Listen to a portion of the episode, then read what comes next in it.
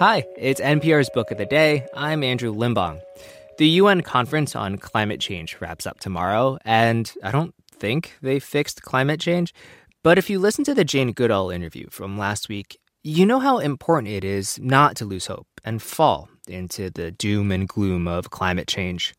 Which is why we wanted to play you this interview with Amitav Ghosh. He's got a new book out now called The Nutmeg's Curse that does touch on climate change, but the one we're about to hear is from 2019.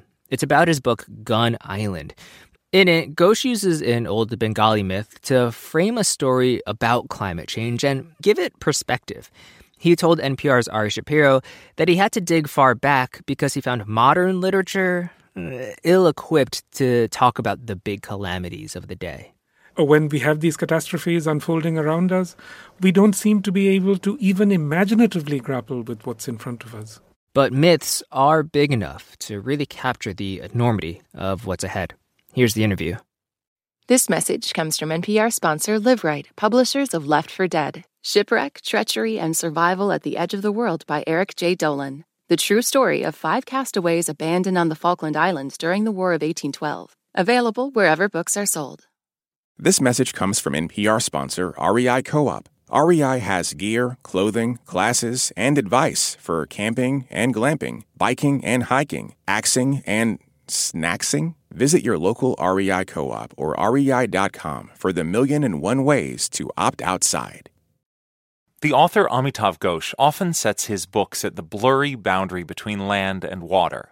His latest novel stops in several of those places, from mangrove islands on the border of India and Bangladesh to the canals of Venice, Italy. The book is called Gun Island. It's a modern retelling of a Bengali myth that Amitav Ghosh grew up with, he uses this ancient story to reflect on contemporary themes of climate change and migration. The goddess at the center of this myth is named Manasa Devi. She's not just a goddess, she's also a sort of interpreter connecting humans to the natural world. She is the goddess of snakes and all poisonous things. And the stories around her all revolve around her curious kind of battle with this figure called the merchant. You know, his name is actually Chand Shodagar, or the merchant Chand. That's his name in Bengali. Chand Shodagar in Bengali, yes. And there's this sort of conflict between them, and she wants him to become her devotee, and he won't. And she sends all these kinds of terrible calamities upon him droughts and famines and great waves. And finally, he flees uh, overseas. And she pursues him overseas. And finally, he comes back and he sort of, uh, you know, capitulates. But it's an amazing story in the in the sense that I think it uh, posits, as it were, or it conceptualizes a conflict between the profit motive and uh, nature you know because the merchant wants to make money and the yeah. goddess is sending these natural phenomena to try to get him to pay attention that's right. That's exactly it. I mean that's it. She she she wants him to pay attention to the world around him to the natural world uh, around him. So it's a metaphor for that you might say. So, you know, it's clear that this basic conflict uh, was perfectly well understood by, you know, our distant ancestors. When did it occur to you as an adult author that the story you had known as a child actually has really strong connections with what we are seeing today in the change in climate. I mean, apocalyptic weather, animals in unfamiliar places, kind of a world turned upside down. Well, you know, I wrote this book, uh, The Great Derangement, which is about, uh, you know, literature and climate change. It's a nonfiction why, book. It's nonfiction, book, yeah. yes. It's about why climate change is so difficult for modern writers and for modern literature. And at the end of uh, writing that book, I decided that uh, I needed to read more pre modern literatures. And uh, you know, there it was. I was. I suddenly saw it through new eyes. I realized that what these old legends were about were exactly what we are living through today. You know, catastrophic uh, floods, uh, droughts, famines, storms. So, it's like the goddess got your attention. she certainly got my attention. Absolutely. And uh, it, you know, what really struck me, what was very moving to me, is that in those times, they could address these issues so much more directly than we can today. Hmm. At that time, people could respond. You know, they could create paintings, they could create buildings.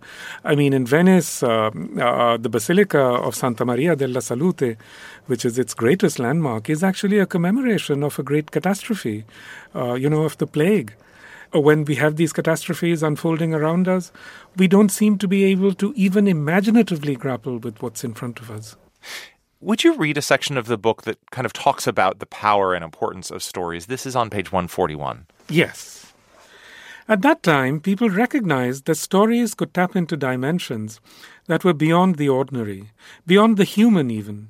They knew that only through stories was it possible to enter the most inward mysteries of our existence, where nothing that is really important can be proven to exist, like love or loyalty or even the faculty that makes us turn around when we feel the gaze of a stranger or an animal.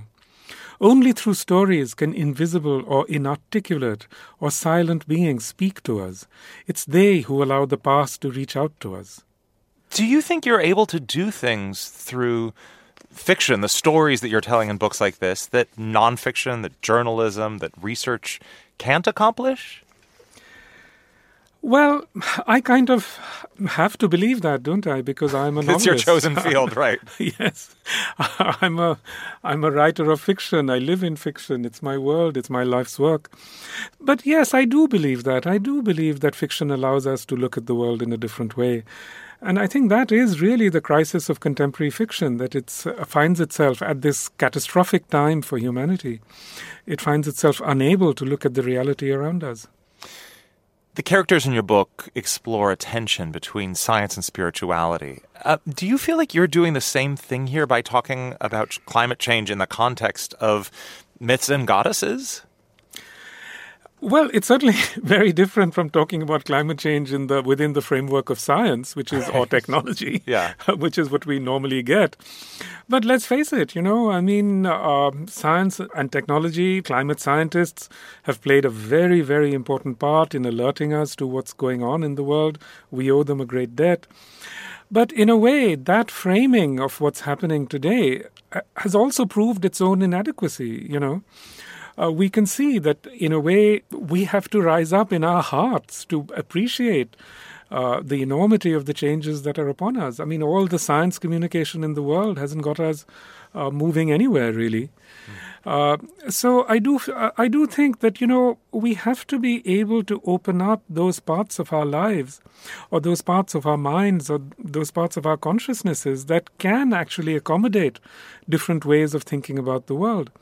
So uh, I'm not really thinking about uh, spirituality or goddesses or anything. What I'm really trying to confront, if you like, is the uncanny. You know, hmm. the uncanny in the world around us, how it exists around us, and the ways in which uh, we relate to it. How do you define the uncanny? Well, I'll give you an example. You know, uh, you'll remember that there's a chapter in the in the book that's set in Los Angeles, uh, in a museum, and suddenly there's a wildfire that advances towards this museum, and uh, you may remember that something like that did happen. Uh, I think it was in 2017. The the Getty Museum suddenly had uh, a wildfire racing towards it. They had yeah. to evacuate and so on. But you know, the really weird thing is that I had I, I wrote that chapter six months before it happened. Wait, really? Yeah. It was so uncanny. And you and said it at the Getty Museum. I didn't name it, but yeah, that that was what what was in my head. A couple of friends had read the manuscript and they uh, wrote to me and said, uh, "How does this feel?" And I could only say to them that I feel completely shaken. Yeah, uh, you know, because to see things that you've seen in your mind sort of playing out in real life. It's just so disturbing, you know. But that is the world that we are in. I mean, uh, the the world of fact is outrunning the world of fiction. Amitav Ghosh, thank you for talking with us. Thank you so much, Ari. It's been a great pleasure. His new novel is called Gun Island. This message comes from NPR sponsor Mint Mobile. From the gas pump to the grocery store, inflation is everywhere so Mint Mobile is offering premium wireless starting at just $15 a month. To get your new phone plan for just $15, go to mintmobile.com/switch.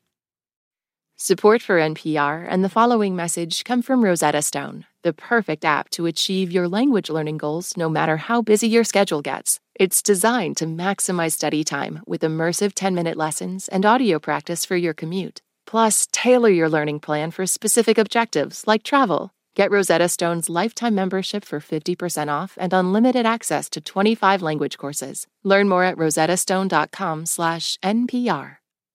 Last year, over 20,000 people joined the Body Electric study to change their sedentary, screen filled lives. And guess what? We saw amazing effects. Now you can try NPR's Body Electric Challenge yourself. Listen to updated and new episodes wherever you get your podcasts.